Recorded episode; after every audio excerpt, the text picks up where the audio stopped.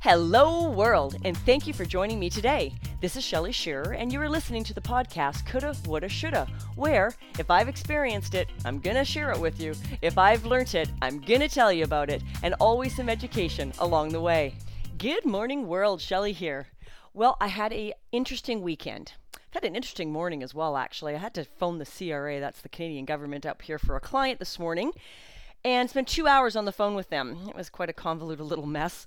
And I have to laugh because even at this age, after 25 years, I still get the same response. You're the bookkeeper? Yeah, I am.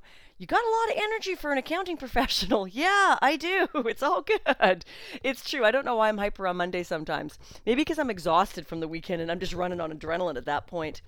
So it was a tough weekend in the fact that on Saturday I went off to a funeral, met my parents there. My I have a cousin. Now I come from on my father's side a very large family and we don't haven't kept all in touch in a huge way as we've gotten older. On my mom's side, there's only one sibling and, and a set of cousins, and you know what, we were all very close growing up. But on my dad's side, he's one of nine, and his sisters and brothers, a lot of them had a lot of children as well. So it's a huge crew to keep up with.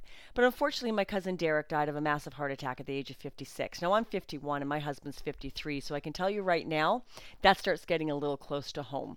And although I had not seen him in many years, I didn't go to the funeral for any other reason to show respect to the family that was left behind. Because although I didn't know Derek very well in our later lives, uh, he's still my cousin, but his siblings I do know. And you go to these things often just to show respect and support for the ones that are left behind. Because let's face it, that's who's got the hardest time of it. Whoever's passed on, they're probably in a better place and whatever pain they were in is over. But it's those that it left behind. And he has a lovely young son that was there. And you go as well just to support them to say, you know what, your father mattered. And and we're here just to pay our love and respects. So as as usual, unfortunately, my father, being the middle of the afternoon, struggled.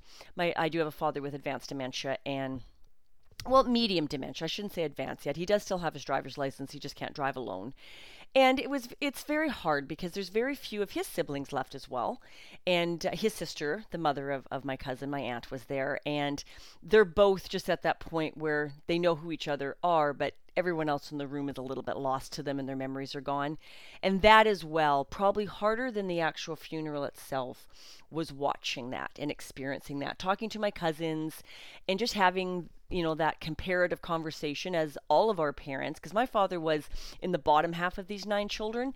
So other than the handful of cousins i grew up with that were very close to me a lot of them are, are, are older. In fact i've got cousins that are really almost like when i was growing up closer to ages like my like aunts and uncles because of the age gap.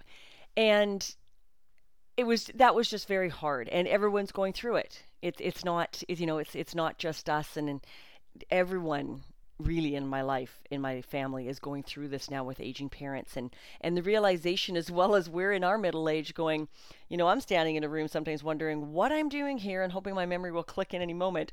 And we laugh about it but the bottom line is events like that really do bring it home. So that was that was wonderful to see my some of my family again and to catch up with everybody which i did make an effort to do and it was lovely and then came home to to definitely some brighter things went off to my other family that's my in-laws for dinner to, to touch base with my cousins and and uh, sorry my niece and nephews my apologies and to celebrate because life is about celebration as well. Now derek's funeral was a celebration of life and that's how you know we like to look at these things. Let's not celebrate the death. We celebrate the life the person lived. And we are there for the pain for those that are left behind. And then when i went off to other family that are you know still vibrant and young people are coming up. And it was just i just love spending time with my nieces and nephews because they're young and they have such a great fantastic view on life. And they're all coming into their adulthoods you know. The, i've got a range of them between the age of 20 and 30 the whole crew of them. And and they are finding themselves and coming into their knowledge and wisdom and it really is just quite fascinating for me to watch all that and i have one of my nieces that she should be podcasting to be perfectly honest she was just born a psychologist she is just in her very early 20s and has already traveled the world for a year and spent time in china being a, a, a au pair. That's the word I was going to say, nanny, au pair. And so she has already been exposed, like our son that's in South Africa right now, to another culture and another way of life. And you do come home questioning. You come home and say, oh, we do it this way, but you know, questioning why do we do it that way? And there's nothing wrong with questioning. Maybe the way we're doing things or the way we feel about certain subjects is accurate, at least, eh, or it's good for us. But if you never question why, are you really, really clear? So the evening goes like this. I get into this great argument with my sister-in-law and brother-in-law, which I love getting in arguments with my brother-in-law. I'm sadistic that way. I love him. And we get going at it in fun. Nothing's mean here, people. But they are doing some renovations on a new home they just bought. Their backyard is a disaster. I don't know what the developer was thinking. They got it kind of half done and then left it in a mess.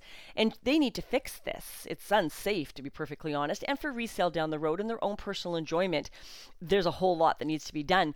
But getting my sister in law to decide, you know, why she wants something a certain way, I get right in there with a needle and I just keep bugging her until she breaks the answer down so that she knows why she's making the decision and if it's the best choice. Because there's lots of times in our lives that we as people, we are simply knee jerking. And I, I know I talk about this a, a fair bit and, and talk about the concept of knee jerking we think we know what we want or we think we know why we make certain decisions and lots of times we don't. We are literally running around unconsciously doing things and making decisions and having opinions on things that are simply there from our childhood, something that could have happened to us in our youth, our whole life experiences, and then there's only one way and that's just that's just not the way to be better i mean be in your convictions i, I definitely am not saying that be clear in your convictions. But there's a lot of things in our life that we simply just do unconsciously.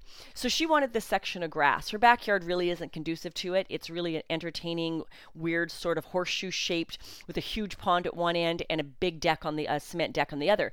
So the pathways aren't really kind of working. There's not enough headspace under the stairs. It's some real logistical nightmare actually. She's they're going to have to tear the stairs off, redirect them, and redo this patio because it was done totally hokey.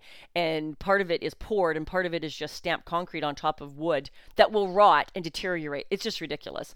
Anyways, it needs to be fixed. But she wants grass, and I'm just like, I'm kind of looking at the yard and thinking entertaining because I'm always about the entertaining space. No way, man, for me, just expand this huge, beautiful aggregate deck out and, and get a fire your fire pit rearranged and plumbed properly and get her done. Uh, so we I have very different needs than she has, but she's obsessed about this bit of grass, and unfortunately, it's not an easy thing to work into what she wants. Huge amounts of ground are going to have to be, you know, repurposed and and and uh, paving stones tore up. So I just have to make sure that she, if she wants it, she's going to get it, and we will help her do it. We'll go over and help her. But I want her to be clear that what she wants is why she, why she wants it is what she wants. So that was great fun. And yes, in her mind, it just didn't matter. There's, it doesn't have to be logical. It doesn't have to be logical in your mind half the time the heart wants what the heart wants. She wants to look out her backyard and see grass.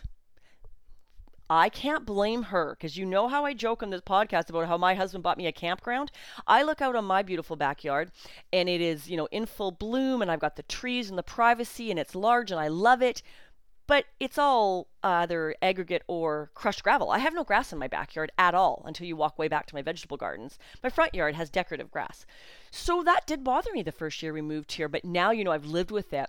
I've seen our lifestyle, and I'm just like, oh my gosh, I'm so glad that Keith can just go back there with a blower and blow all the needles off down into the ravine, and there's no grass to be mucking around with for parties and stuff. I gotta say, it's kind of convenient. So these are kind of my things, and her need is very different.